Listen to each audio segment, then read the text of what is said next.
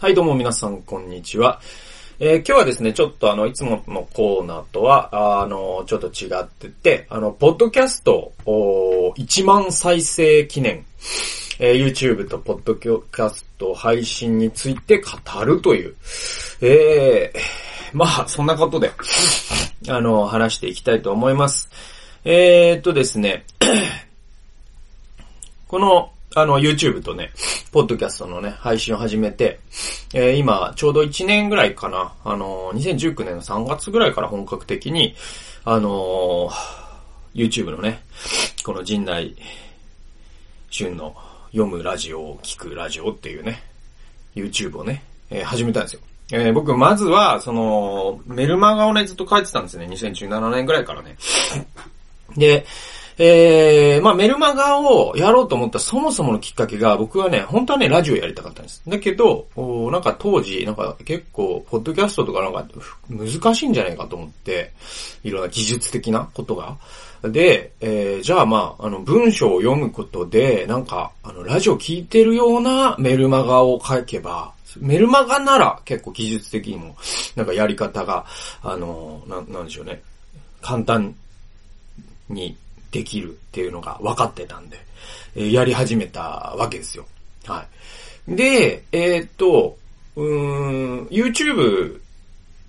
をね、ラジオ代わりに聞き始めるんです。そんな折。あの、メルマガをね、えーっと、書いていた2年ぐらいの間に、僕はまあその、えー今皆さんね、リモートワークとかですけれども、今僕はもう、標準状態がリモートワークですので、えー僕らの団体というのは事務所を持ってないのでね。なので、基本的にノマドワーカーなわけですよ、全員ね。僕らの団体って。だから、えー、まあ家で仕事するんですけど、そんで、なんだろう、仕事するときに BGM 代わりにラジオを聞くっていうね、習慣が僕できて。で、えっと、そのラジオっていうのが、そのラジコっていうアプリ、あ僕まあ愛用してますけど、ララジコというアプリの一番のネックは何かというと、過去1週間しか遡れないんですよね。でね、これは、あのー実はね、ラジオってずっとその人の、うーん、声を聞いていたいメディアっていうか、ラジオっていうメディアってすごい僕不思議で、僕はもうラジオに見せられている男だから、えっと、ラジオについて語り始めるって長いんですけど、えー、本当テレビは本当クソつまんねえなってずっと思ってたんですよね、この数年ね。そしてまたこの面白くなさは、もう歯止めがかからないだろうなという予測もできるんですよ。はい。テレビってこれからもっと面白くなくなっていきますよ、絶対に。で、まあそれは構造的な理由があるんですけれども、えでもラジオはですね、やっぱ面白いですわ。ずっと面白いです。で、ずっと面白いんですよ。で、っていうのは、ラジオってやっぱね、ニッチに届きやすいっていうのがあって、えっと、今のそのインターネット時代こそ僕はラジオってすごいなと思う。だから東野幸治がさ、だって YouTube でラジオ番組始めたじゃないですか。あれって実は戦略として正しくて、YouTube ってですね、テレビというメディアよりもラジオというメディアに近いと思うんですよね。テレビってですね、えっと、テレビとラジオの一番の違いって何かっていうと、ラジオってその深夜放送を受験勉強の時に聞くというスタイルからもわかるように個人のメディアなんですよ。1対1で繋がるんですね。リスナーと、パーソナリティが1対1で繋がるのがラジオの、ラジオの特性なんです。で、テレビってですね、あの、力道山のね、あの、空手チョップをですね、その、近所の人がみんな集まって見たっていう映像を見、そういうね、イメージあるじゃないですか。それを見てもわかるように、テレビっていうのは共同体のメディア、つまり家族のメディアなんですよね。で、一家団らんでみんなで楽しむメディアとして始まったから、そういうものを、えお茶の間に届けるみたいなのでテレビじゃないですか。ラジオをお茶の間に届けるとは誰も言わないですよね。リスナーのハートに届けると思ってるじゃないですか。だからそのね、なんかその、射程距離というか、それが全然違うんですよね。武器としての、なんか、多分テレビはイメージとしては、なんか、あの、えっ、とね、えー、もう、B29 がですね、東京を大空襲をした時のように、もう無差別にですね、あの、やる、やっちゃうっていうのが多分テレビなんですよ。だから、あの、お茶の間に届けないといけないから、だから、その射程距離はなるべく広い方がいいんですよ。えー、っと、だからクイズ番組とかやたら多いじゃないですか、今って。で、あれって何かっていうと、その最大公約数みたいなものを考えてて、うんと、えー、小学生が見てもわかる。えー、っと、大人40代、30代、40代が見てもわかる。えー、で、えー、おじいちゃんおばあちゃんが見てもわかる。えー、そういう射程を広げていくと、テレビ、あの、あの、クイズ番組みたいな、あの、クソつまんない番組になるわけですよ。で、結局、エッジが何も立ってないからね。で、で、えっと、で、今もうテレビ見てるってもう高齢者ばっかりっていうのが分かってきてるから、だからもうどんどんつまんなくなっていってるわけですよね。んで、あのーラジオはですね、個人に届けるから、エッジを聞かせれるんですよ。これはもう中高生リスナーしか聞いてねえなみたいな、オールナイトニッポンみたいな番組とかだともう下ネタとかに思いっきり触れるわけじゃないですか。で、えー、あの、朝のね、もうトラック運転手しか聞いてない番組だったらもうそういう人が好きそうな、なんか V シネマでかかるようなですね、えー、そういう曲を流しまくることもできますしですね。で、ラジオっていうのもいろんなことができるんですよね。で、えっと、YouTube っていうのはラジオに近いんですよ。なぜなら YouTube って、ヒカキンをですね、お茶の間で見てる人って少ないと思うんですよ。ヒカキンを見るときっていうのは電車の中で携帯、スマホの小さい画面でクククククとかって笑いながら見るのが、えー、ヒカキンじゃないですか。ヒカキンっていうかまあ YouTube、YouTuber の番組じゃないですか。で、それっ限りなくラジオの楽しみ方に近いんですよ。でいて、じゃあラジコなんですけど、ラジコは便利なアプリなんですけど、なんかね、一週間しか遡れないんですね。で、これなんかね、僕なんかの、えっとね、オーディオコンテンツはバブルかっていうね、動画があってね、それで見たんですけど、小坂大魔王が、えっと、MC してて、本当にこう YouTube とかポッドキャストとかのプラットフォームを使っ、作ってるような、その第一線でね、今、えー、そういうことを考えてる人たちが話し合ってるのを聞いて、あ、なる、なるほどなというか、でも僕納得いってないんですけど、結局そのラジコってなんで1週間しかさ、遡れないんですかと、過去1年ぐらいアーカイブできるようにすれば、すごいもっと魅力的なアプリになるんじゃないかと。そよく言ったと思ったんだけど、なんかラジコの人が来てたのかな。なんかね、やっぱ著作権みたいな理由でダメなんですって。なんかそういうとこが、なんだろうな、なんか限界というか、僕はラジコがもし3年とか5年とかね、えー、遡れるようになったら余裕で課金するし、ビッグビジネスになると思うんですよね。だけど、だからどうなっちゃってるかっていうと、結局それを半分違法みたいな形で、えー、YouTube に過去、えー、3年分のこの番組の、例えば僕が、だったら、えっと、もう最近ね、伊集院光のラジオ好きだから、伊集院光をよみ、えっと、聞こうと思うと、ラジコだともう過去1週間しか聞けないから、もうそれを聞いたら終わるんですけど、YouTube だともう過去もう10年前のとかまでアップされてたりするから、そういうのまでアーカイブして聞き続けれるんですね。で、えっと、YouTube はもう、ラジオなんです、僕にとっては。で、だからラジコというラジオを本業としたアプリこそ YouTube を超えるようなアーカイブをやっていけるのに、なんでそこはなんか本気出せよと僕は思うんですけど、なんかラジコに対する不満になってしまいましたけれども。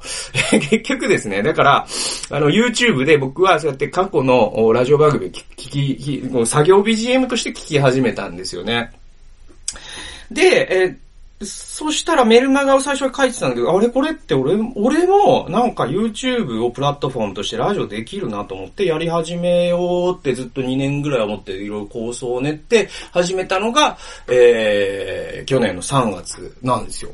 で、えー、結果ね、もう今はもうほぼ毎日更新ぐらいになってますけれども、だんだんなんか最初はなんかほんと違和感があってね、えー、最初に、だから最、最初はもう僕、今、このね、あの、エレコムのウェブカムも使ってて、で、これちょっとね、ちょっとあの、画素数的にはね、ちょっと多分大きい画面で見てる人は見づらい画面だと思うんで、いつかもうちょっと高性能のカメラを導入できればなとは思ってるんですけど、ただ今ね、あの、リモートワークニーズでもうそういうカメラがね、なんかね、価格が高騰しちゃってね、なんか、定価の4倍ぐらいで売られてるので、今は買い時ではないので、ごめんなさい。これでちょっとしばらく我慢していただくんですけれども、こういう画角をね、今やってますけど、最初はもうパソコンのね、カメラで撮ってたじゃないですか、僕ね。えー、知ってる人は知ってると思うんですけど。で、か、で、自分で一人で部屋でさ、パソコンに向かってさ、なんか喋ってるって、なんかそれが、すごいね、多分やってみていただければわかると思うんですけど、すげえね、恥ずかしいんですよ、なんか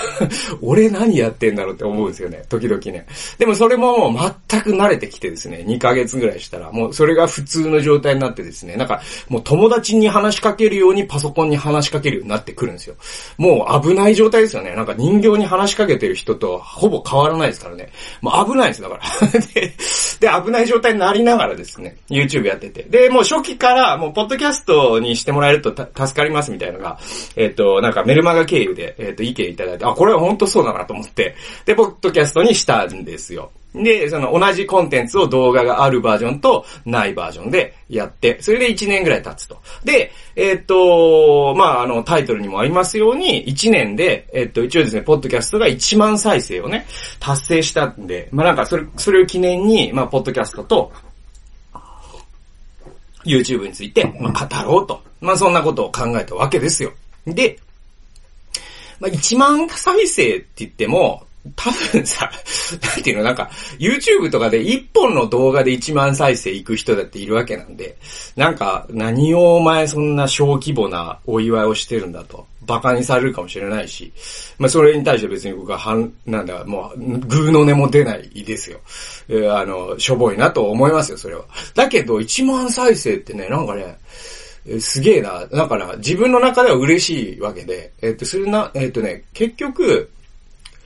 えっ、ー、と、1年間365日で、じゃあ仮に、えー、1万再生したとすると、えー、だいたい1日30再生ぐらいされてるんです。これ、ポッドキャストだけの数字ですね。で、ちなみに YouTube は僕は、えっ、ー、と、全部合わせて、今、えっ、ー、と、なんだろう、すべての動画合わせてですよ。えー、1ヶ月に2000再生ぐらいなんですよ。えー、だとすると、ど、どういうことだ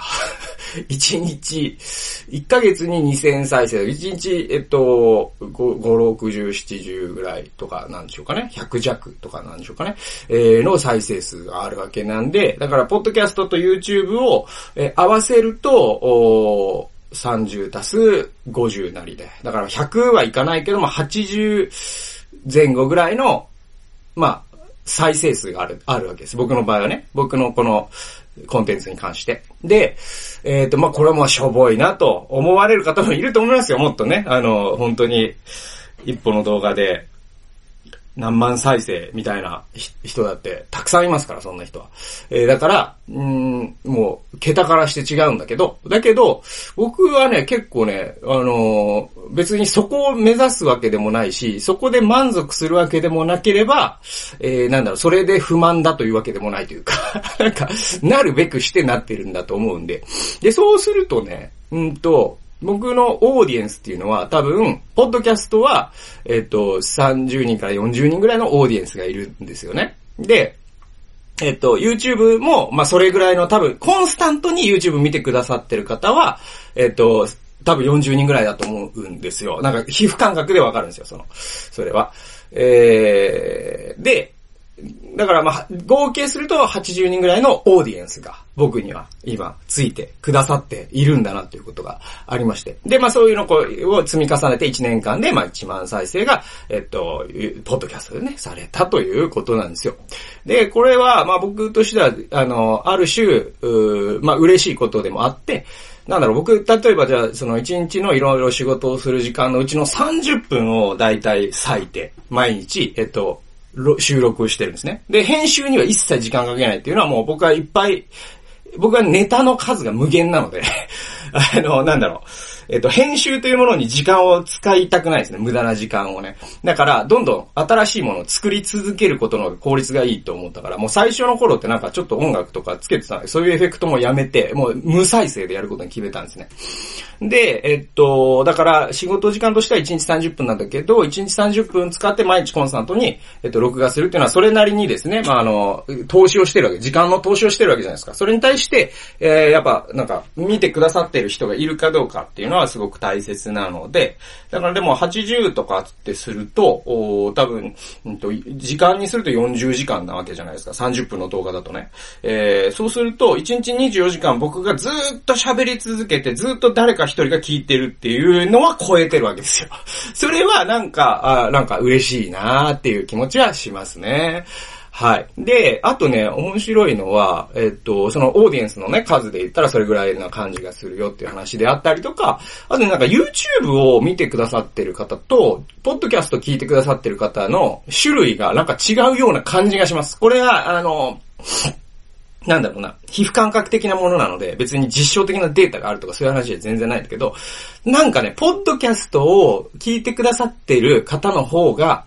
よりコンスタントに聞いてくださってるなっていう感じがします。ポッドキャストのリスターの方は、結構ほぼすべてのコン音声を聞いてくださってる感じがしますね。で、YouTube のオーディエンスの、えー、っと、視聴者の方は、割となんか、あ、こういうのあるのか、みたいな、素通りして行かれる方であったりとか、とちょっと時々聞いてみようかな、ぐらいな方とかですね、ちょっとライトユーザー的な方が多いようなイメージです。もちろんそうじゃない人も、あ両方あるんだろうとは思うんですけど、そういう傾向があるような気がします。でもなんか僕としてはすごい、それも、その分散もいいなと思うんですよね。すごい、あの、こいつ何言ってんだろうなと思って、えー、通り過ぎていく人も必要だし、またですね、これを毎回聞いてくださって、熱心にですね、あの、熱心にというか、まあなんだろうな、毎回聞いてくださる方っていうのは多分通勤中とかですね、なんかこう、寝る前とか、ある時間を決めて聞いてくださってるんだと思う、思うんですけれども、そういうふうになんかこう、生活のね、一部にしてくださっている。えー、それがですね、なんか耳、耳のお供に慣れているっていう、それが僕としてはすごく嬉しいっていうところがありますので、まあなんか1万再生ということで、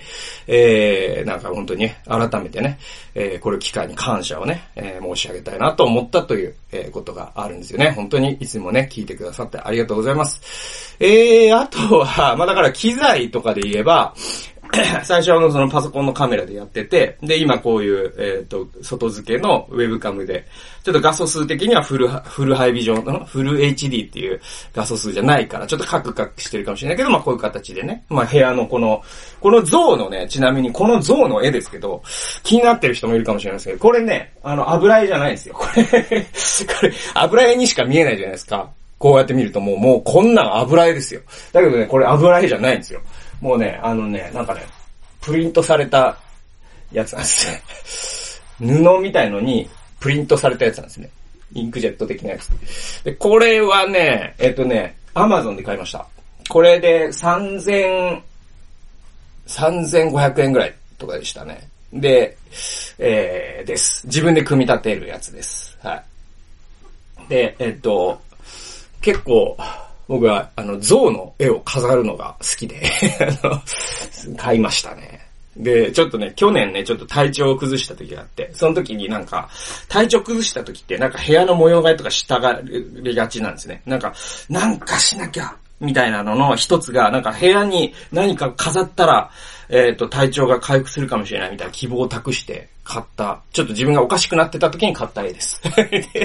で。自分がおかしくなった時に買った絵なんですけど、自分が正常に戻って仕事し始めてみると、まあ、これはこれで悪くないな、ということで飾り続けていますね。はい。そんな形で、えー、こんな絵があったりとか、で、こういうバッグがあったりとか、でもこれはもう皆さんね、もう毎日見てる風景なので飽きてきてると思うんですけども、もうこれでやっていきますわ。で、えー、っと、そうですね。まあ、あとね、あとね、もうね、YouTube あるあるなんですけど、YouTuber の人って帽子かぶりがちじゃないですか。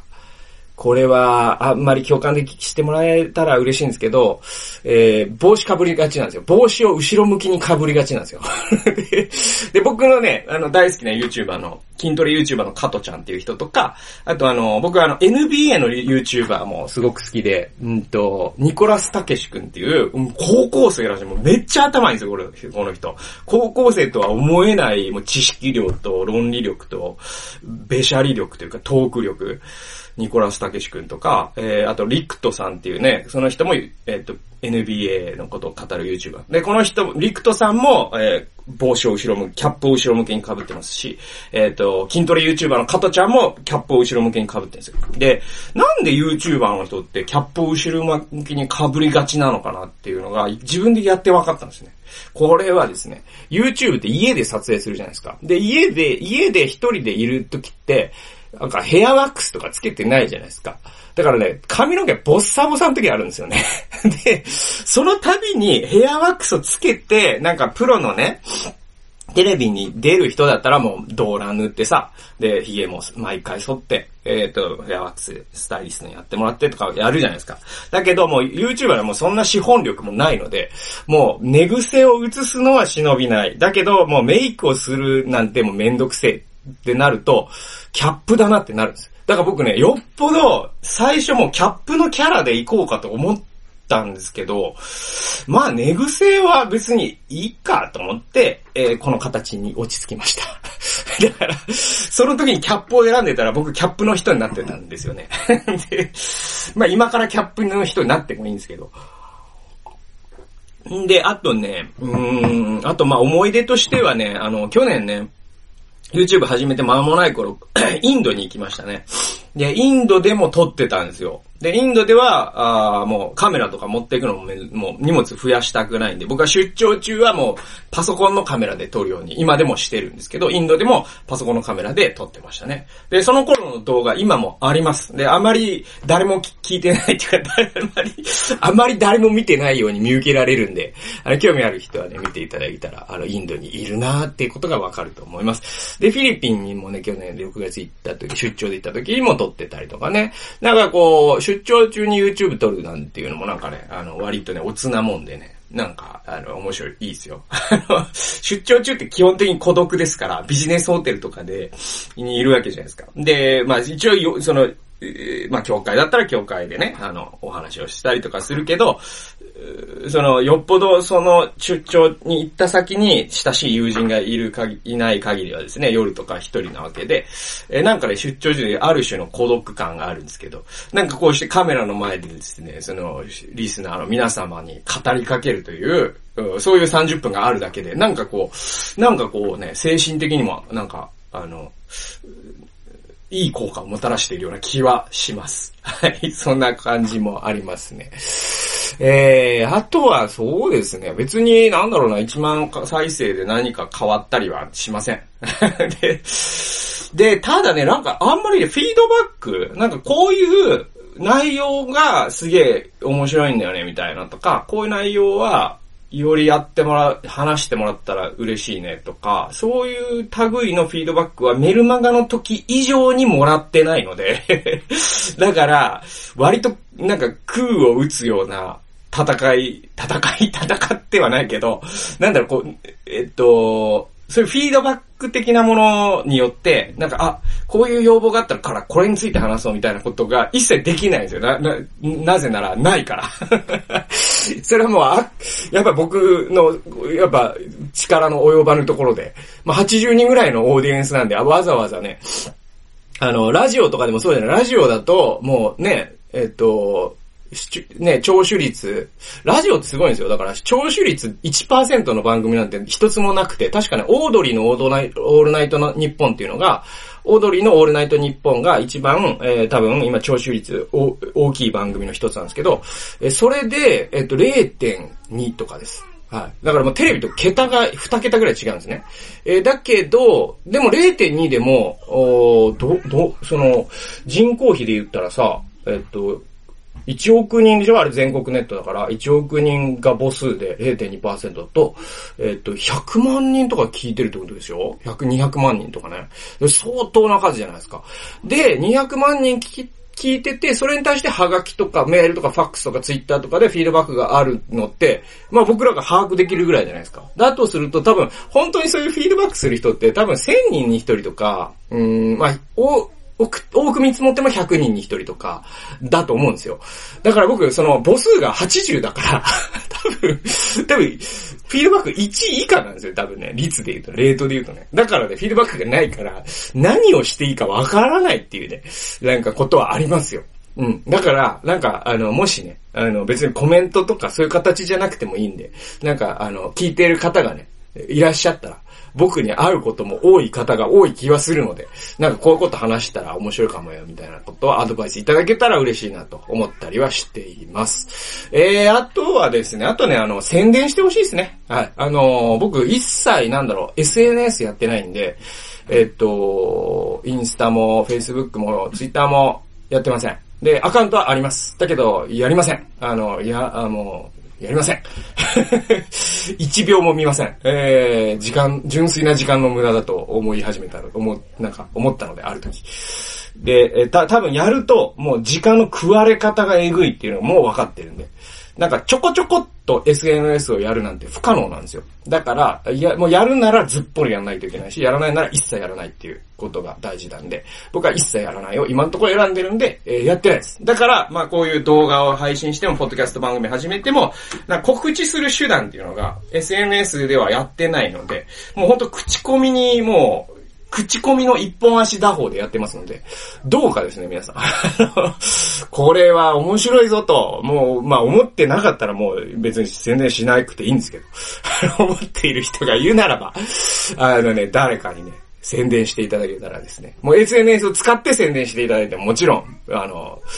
あの、大歓迎です。僕がやってない分、皆さんがやってくださったらもうめっちゃ助かるんでね。あの、僕、この番組をね、な、広げることにですね、なんかご協力いただけたらですね、この、聞いてくださってる80名の方々にね、えー、宣伝していただけると、むちゃくちゃ嬉しいですね。はい。そんなことで、えー、まあ今後もやっていきます。で、次は2万再生をね、の時に、またこんな番組をできたら嬉しいなと思ってます。また、メルマガもですね、まあ、あの、今は、あの、シーズン1っていうのがあって、シーズン2っていうのがあって、今、し、えっ、と、シーズンオフ。今、シーズンオフです。で、えっ、と、一応ですね、今年中にはシーズン3を始めていきたいと思っているんですけれども、おまあですね、それも楽しみにしていただけたら嬉しいなと思っております。まあ、そんな形で、えー、まあ、1万再生への道のりをちょっと振り返るみたいな今日は、えー、お話をさせていただきました。はい。えー、僕のね、子供の声がしてますけれども、まあ、こんなスタジオからお送りしてます。はい。これからもお送りしていきますよ。そんなことで、あの、今後も皆さんのですね、耳のお供に、あるいはですね、なんか通勤時間や、えー、お料理中のお供にね、えー、していただけたら嬉しいと思ってます。はい。というわけで、えー、普段から聞いてくださっている方、改めてありがとうございます。えー、今後も、やっていきたいと思いますので、聞いてくださったら幸いです。それではまた次回の動画及び音源でお会いしましょう。さよなら。